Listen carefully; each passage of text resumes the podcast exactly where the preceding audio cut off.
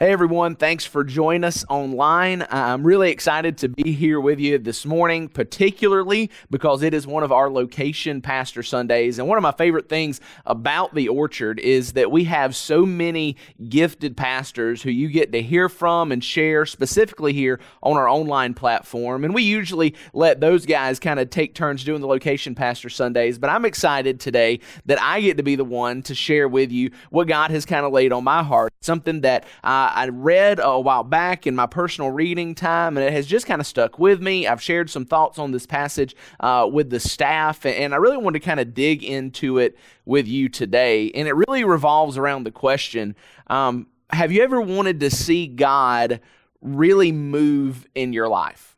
Now, I know that's a pretty obvious question. I'm sure that you have. I'm sure that you have wanted, that you want even now to see God really move in your life. Maybe that is in your family. Maybe there's some situations there with parents or kids or siblings, and you just want to see God move inside of your family. Maybe it's at your job. Maybe you have some aspirations in your career. Maybe there's some performance levels you're trying to hit, whatever, and you just really want to see God make a move there in your workplace. Maybe it's in a relationship. Maybe, you know, you and a spouse or you and a significant other in a rough spot and and you're wanting wanting to see God move and bring healing and help. Maybe it's with your finances. I don't know. But there's no doubt that every one of us wants to see God move in your life. And maybe right now, as you're watching this, there's somebody in your life, there's some place in your life where you just really desperately need to see a miracle. Well, I want to talk about that today, what it looks like when God moves in our life. And what I want to do is take us back to this passage of scripture that's really kind of captured my heart and my mind over the last few months and look at an event in the history of the nation of Israel where God showed up powerfully on behalf of his people. And I know that he did this over and over again throughout the Old Testament, but lately it's this text that has really stuck out in my mind. So if you have your Bibles or your app, go with me to Joshua chapter 10. And when you go to Joshua chapter 10, camp out there because I'm going to meet you there. Let me kind of back up though and give us some context that leads us to Joshua chapter 10. See, the nation of Israel, God's chosen people, had been enslaved in the nation of uh, Egypt for 400 years.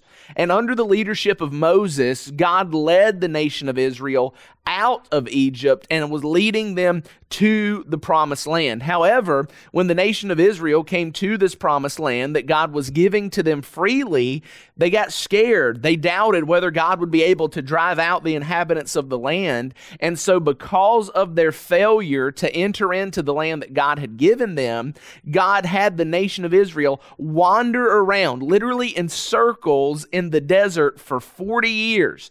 And during that 40 years, they had to learn how to trust and obey God. Those who were in leadership, the elders of the people, began to die off. A new generation, 40 years later, was raised up in the nation, and a new leader, not Moses, but now a man named Joshua, kind of took command of the people.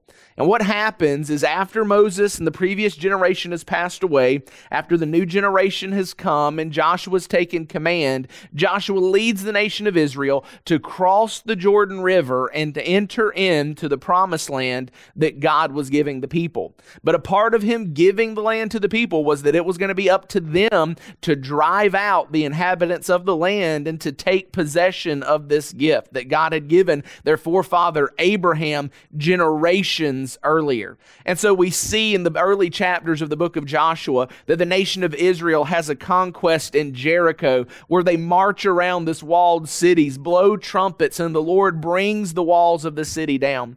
They see the nation of Israel go into the city of Ai and suffer defeat, only to find out it's because there was sin inside the camp. And once the nation of Israel purifies themselves and makes themselves right with God, they go back in and they conquer Ai. And so here's this this huge camp of the nation of Israel moving into the promised land, conquering cities, taking possession. And that's where we come to in Joshua chapter 10. The nation is on the move, they're waiting on the Lord, they're taking the land that God had given them. But in process, they had drawn the attention of some of the surrounding kings, some of the kings of these surrounding people groups and cities who were fearful of what Israel might do to them and their cities next. So, if you have your Bible there in Joshua chapter 10, we're going to read verses 1 through 15 and then kind of go back and talk about this event together. So, Joshua chapter 10, verse 1 says this Now, King Adonai Zedek of Jerusalem heard that Joshua had captured Ai and completely destroyed it, treating Ai and its king as he had Jericho and its king, and that the inhabitants of Gibeon had made peace with Israel and were living among them. So Adonai Zedek and his people were greatly alarmed because Gibeon was a large city, like one of the royal cities. It was larger than Ai, and all its men were warriors. Therefore, King Adonai Zedek of Jerusalem sent word to King Hoham of Hebron, King Piram of Jarmuth, King Japhia of Lachish, and Debir, King Debir of Eglon, saying, Come up and help me. We will attack Gibeon because they have made peace with Joshua and the Israelites. So the five Amorite kings, the king of Jerusalem, Hebron, Jarmuth, Lachish, and Eglon, joined forces, advanced with all their armies, besieged Gibeon, and fought against it. Then the men of Gibeon sent word to Joshua in the camp at Gilgal Don't give up on your servants. Come quickly and save us. Help us, for all the Amorite kings living in the hill country have joined forces against us. So Joshua and all his troops, including all his best soldiers, came from Gilgal. And the Lord said to Joshua, Do not be afraid of them, for I've handed them over to you. Not one of them will be able to stand against you. So Joshua caught them by surprise after marching all night from Gilgal, and the Lord threw them into confusion before Israel. He defeated them in a great slaughter at Gibeon, chased them throughout the ascent of Beth Horon, and struck them down as far as Azekah and Makkedah. And they fled before Israel. The Lord threw large hailstones on them from the sky along the descent of Beth Horon all the way to Azekah, and they died. More of them died from the hail than the Israelites killed with the sword. And on the day that the Lord gave the Amorites over to the Israelites, Joshua spoke to the Lord in the presence of Israel Sun, stand still over Gibeon, and moon over the valley of Ajalon. And the sun stood still, and the moon stopped until the nation took its vengeance on its enemies. Isn't this written in the book of Jashar? So the sun stopped in the middle of the sky and delayed its setting almost a full day. And there has been no day like it before or since when the Lord listened to a man because the Lord fought for Israel. And then Joshua and all Israel with him returned to the camp at Gilgal. What an incredible story. It must have been amazing to see, not just for the men of Israel, but for the other armies, for the people of the land. It must have been amazing to see the sun stand still. That's what we just read is that Joshua, in order to finish the defeat of his enemies, asked the Lord to stop the sun, that the sun would stand still to give him enough daylight to finish the task. And he did. And yes, I believe this literally happened. I believe this was not some kind of eclipse. I don't believe this was some misperception or misconception. I believe that God literally caused it to be day longer and held the sun still. And I know maybe if you uh, are already thinking skeptically about this, you're like, well, how is that even possible? Because the sun's not the thing moving, the earth is the moving. So did the earth stand still? And if the earth stood still, then wouldn't we just all fly off the planet? Hey, listen. I believe that God sent his one and only Son, wrapped him in human flesh. He was born of a virgin, lived a sinless life, died a death on a cross, three days later, walked out of that grave alive and well. Because I believe that, yeah, I'm open to this. If Jesus can come back from the dead and bring life to all who believe in him, yeah, God can hold the sun or the earth or whatever still for a few hours and everything be okay. He's God. I believe this literally happened, and I believe it was an amazing sight to behold. It was God fighting on behalf of his people. It was God showing up and moving in the life of his people in an incredible way. And I think that we all have a desire to see something like that in our life, right? What would it look like for us to see God move that way in our life? Maybe not holding the sun literally in place, but what would it look like for God to move for us in our lives in such an incredible and powerful way just like he did for the nation of Israel. How about this? What would it take to see God move in our lives in this powerful way? Well, first of all, let me just say this there is no guarantee that you will ever see God do something as tangible as this in your life. No, I know that you can turn on TV. There are channels on YouTube of people promising that you will see miracles and wonders and signs if you will send them a donation of $99.99. Look, I'm sure there are people who genuinely believe that they have unlocked the key to seeing God perform miracles in your life. I believe those people are misguided.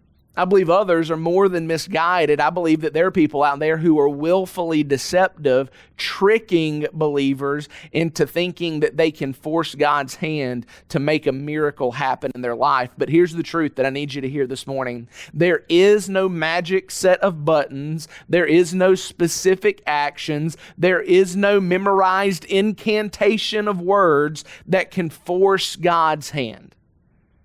There is nothing that we can do that forces God to do this. And people who tell you otherwise are either misinformed or willfully deceptive. God is not some heavenly vending machine that you can manipulate for your desires at your convenience.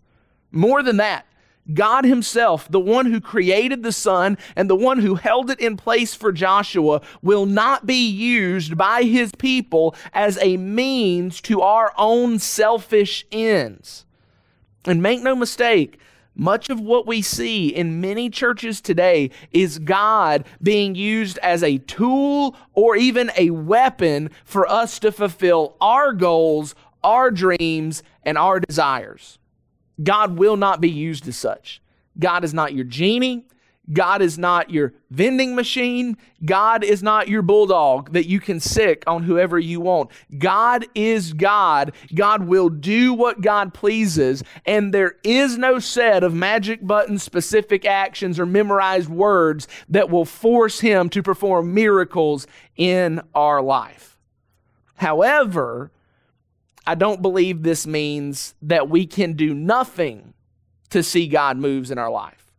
Well, what do I mean by that? Well, I don't believe that there's any set of magic buttons or words we can speak that will force God to move his hand.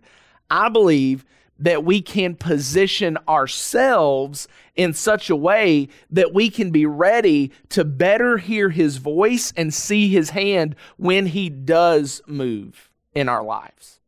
Again, doesn't mean that we force his hand. You may not see that quote unquote miracle that you're looking for, but I believe that when we position ourselves properly, we are more apt to see and more able to see God when he does move. So I want to look back a little more closely at this text here in chapter 10 and show you a few things that I think are important for us to put ourselves in a position to see God work and to see God move in our lives. And again, these are descriptive, not prescriptive.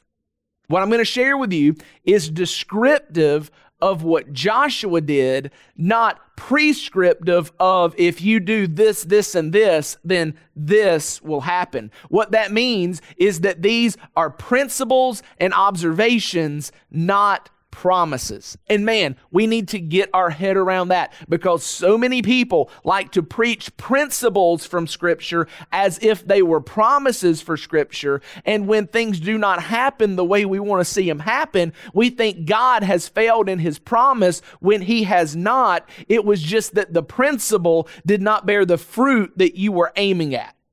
But this is descriptive, not prescriptive. These are principles and observations, not promises. Still, I think there's much for us to learn here. So I want to show you a few things. First, what Joshua did to help position himself to see the Lord move in his life is Joshua was waiting on the Lord in a place of worship. Now, you might not have noticed this right away, but it is here in the text. If you'll go back to verse 6 in chapter 10, this is what we read. Verse 6 says, then the men of Gibeon sent word to Joshua in the camp at Gilgal. Now, that is something that maybe does not mean much to you, but people in Joshua's time and even in Israel today would understand the significance of Joshua being with the people in the camp at Gilgal. See, Gilgal was a special place for Joshua and the nation of Israel. Gilgal was the place that they first set up camp when the nation crossed from the desert through the Jordan River into the promised land. It was that first camp where they celebrated the first Passover in this new land. It was the place of prayer. It was the place of worship. It was the place where Joshua heard from the Lord what the next step is for his people. So I think one of the first things we see, one of the first principles we see in this text is that if we want to see God move in our lives, we must wait on the Lord in a place of worship.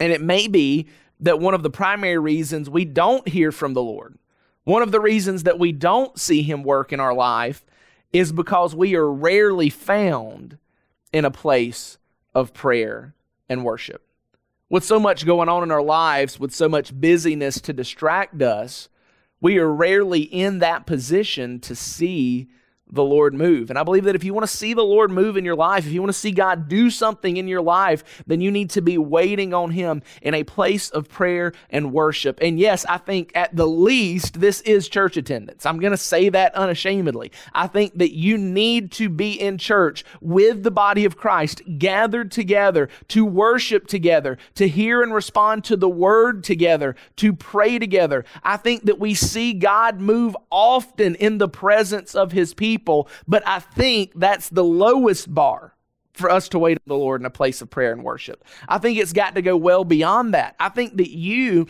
in your life need to have private moments of worship, private moments of prayer, private moments of studying His Word, and to have them regularly. Wait on the Lord. Wait to hear from Him. Wait to see His hand. Secondly, I think we see here in the text another principle that when Joshua acted, he acted with integrity. Go back again to verse 6 because I think this one requires a little more background and a little more context for us to really understand. Look at verse 6 again. It says, Then the men of Gibeon sent word to Joshua in the camp at Gilgal Don't give up on your servants. That's important. Come quickly and save us. Help us, for all the Amorite kings living in the hill country have joined forces against us. See, there's a reason that Gibeon refers to themselves as your servants. Matter of fact, what led the five Amorite kings to attack Gibeon was that they had made peace with Joshua. They had made peace and entered into a treaty with Joshua and the nation of Israel. We're not going to look at it right now, but if you have some time, go back one chapter to verse 9, and you will see where Joshua made peace with Gibeon, but he did so under false pretenses. See, the people of Gibeah came to Joshua afraid of what the nation of Israel would do to them. And instead of coming in a royal procession showing their might and power, they came in rags. They came in ruin. They were dirty and meager looking. And they come to Joshua and say, Joshua, make a covenant with us for peace. We're not from this land. We're from another land. And we just want your protection after you conquer this land. And Joshua was like, well, hey, maybe right? How do I know you're not from this land? And they say, Oh, we promise. And so Joshua makes a covenant with them. He signs a peace treaty with them, even though these are one of the very people that God wanted Joshua to drive out of the land. He made this covenant, he made it under false pretenses. And here's what I want you to see. And yet, despite that, despite shady Gibeon tricking Joshua and the people of Israel, when Joshua was called to act, he acted with integrity and kept his word. He had entered into a peace treaty with them, and you know what a peace treaty is. If if one nation is attacked, the other one is going to be uh, there as an ally, and vice versa. And so, when Gibeon is attacked, and they call out to Joshua, and they said, "Joshua, come help us, help us, your servants." How easy would it have been for Joshua to say, "Well, you know what? You tricked me. This is on you." You know what? I would help you, but you really didn't do this the right way. I, am supposed to drive you out of the land anyway. I, I'm not coming to help. But no, Joshua acted with integrity. And so here's what I need you to understand when we act with integrity, even when it seems to work against us, I believe we will see God work for us. When we act with integrity, even when that acting works against us, God will still work for us. See, our integrity displays the character of our God. God does not expect us to make these promises and covenants and treaties and alliances, but when we do, He expects us to keep our word. And Joshua chose to position himself as a man of integrity. And when he did, God honored that and moved on his behalf.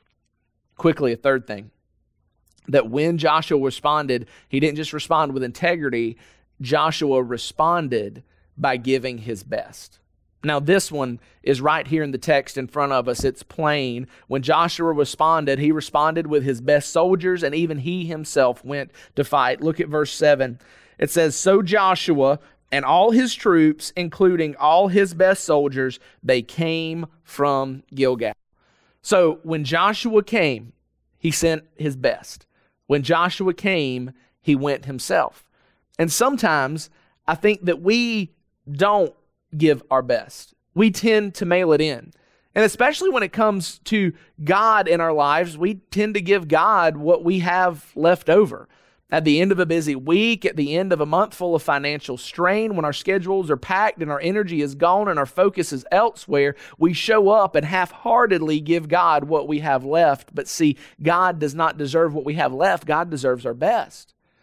And I think more specifically here, God, Joshua didn't just give his best to God, he, he gave his best to Gibeon. These shady people who had lured him in under false pretenses, he still brought his best. And I think that that's something that we need to struggle with in a world in which we are so easily and often overwhelmed by all that we have going on. Is that as people of integrity, we still need to give our best to those around us. I heard it put this way a long time ago when I was in children's church. When it comes to our priorities in life, if you want to have joy, you've got to follow J O Y, joy. It's Jesus, and then others, and then you. And that's the path to joy. And so here I think we see Joshua doing that. He honors God by being a man of integrity, giving his best, and then he puts the needs of Gibeon ahead as a man of integrity, giving his best. And his thoughts are not at all about himself. So here's what I'm telling you. If you want to see God move in your life, I believe you can position yourself to more clearly see his hand and hear his voice when you give your best. Don't just mail it in. Don't just mail it in. Don't save it for yourself. Give your best to Jesus, give your best to others. But finally, and maybe most importantly, what we see Joshua do is put in some real effort here. This is my favorite part of the text. Go down to verse 9.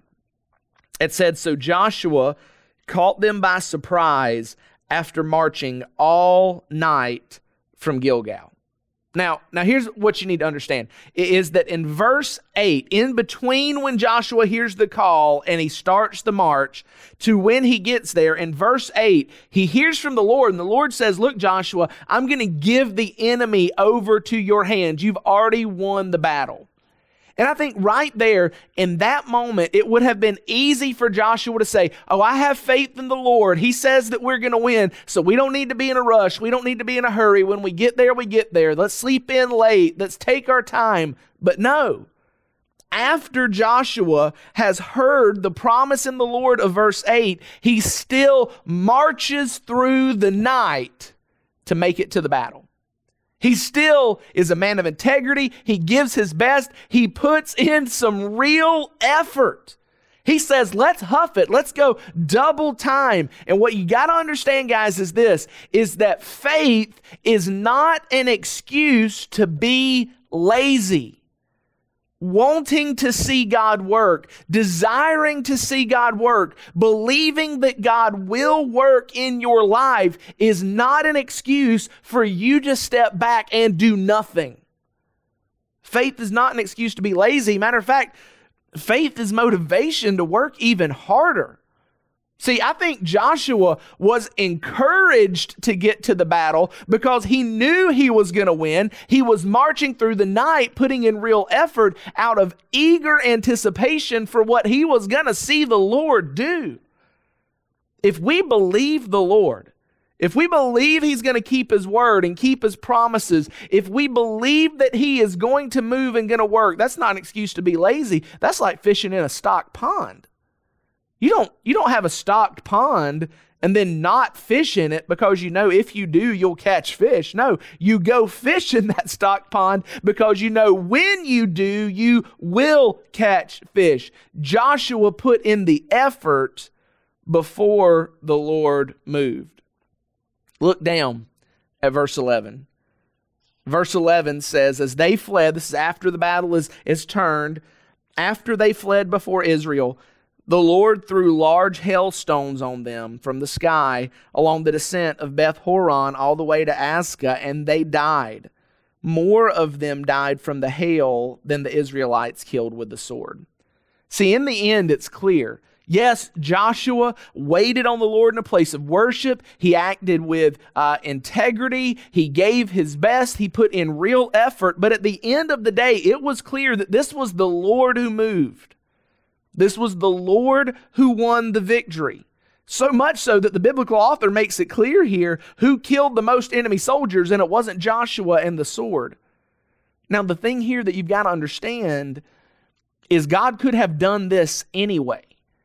God could have sent the hailstones anyway. God could have routed the five Amorite kings anyway. He could have done it without Joshua, but he didn't. He waited until Joshua did what Joshua did, and then the Lord did what he was going to do. Why didn't he do it on his own? Why did he wait? Well, because he chose to, because he chose to wait on Joshua, because he chose to see Joshua act and react, and then he stepped up to fight for Joshua. And I believe it's because he wanted his people to learn a couple of clear lessons. First, I think God wanted his people to know that he is powerfully in control. That when the hailstones came and the sun stood still, he wanted his people to know that he was in control. And I think what you need to know, if you're waiting to see God move and work in your life, is that God is still powerfully in control. When the sun stands still, and even when it doesn't, He is still in control. And we know that He is actively right now working all things together for the good of those who love Him and those who are called according to his purpose. And so, what I need to hear, I need you to hear me say, and I need you to learn and let this truth sink into your heart is that even when you don't see God moving, even when you don't see God working on your behalf, He is. He is still powerfully in control when the sun stands still and when it doesn't. You may not see it, you may not understand it, but we know once and for all that God is working together all the things of this life for our good and for His glory. And the greatest proof of that is the death, burial, and resurrection of His Son. Paul tells us in Romans chapter 8, we just got done with a series, right? That if He has freely given us Jesus as a sacrifice for our sins, as a gifted righteousness we could not earn, if he has freely given us his son, how will he with him not freely give us all other things? The proof that you need that God is working for you, even when you can't see it, is in the cross and the empty tomb. God is powerfully in control when the sun stands still and even when it doesn't. But I think the second thing that he wanted his people to learn is that faith is opposed to earning, but it's not opposed to effort. See, I don't think Joshua did anything here that made God move. I don't think God, uh, Joshua did anything here that earned the right to see God hold the sun in place. See, our faith, the Christian faith, is opposed to earning. What we believe the message of the gospel is, is that there is nothing that you could do to earn a right standing with God. There is nothing you could do to earn His love. There's nothing you could do to earn one step into heaven's gate. But earning and effort are not the same thing.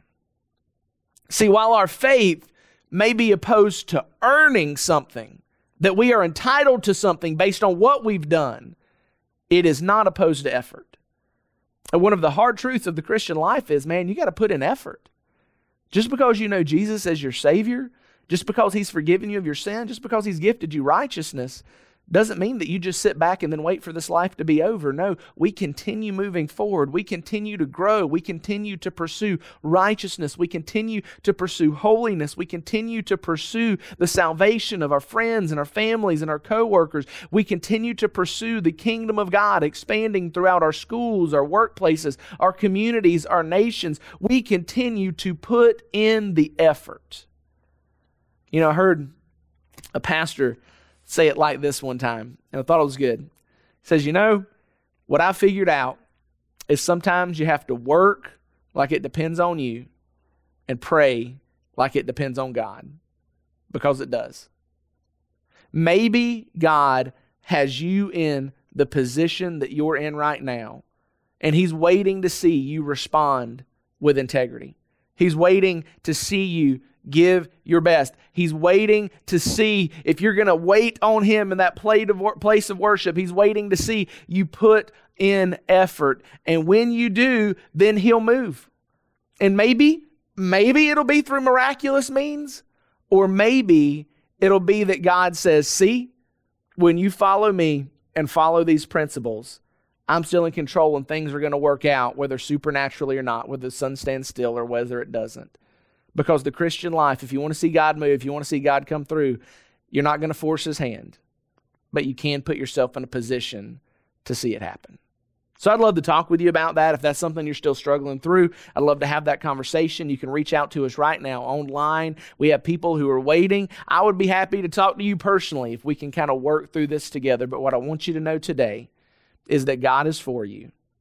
That there's nothing in this world that you can do that would make God love you less. There's nothing in this world you can do to make God love you more. And just because you can't see what He's doing doesn't mean that He's not doing something.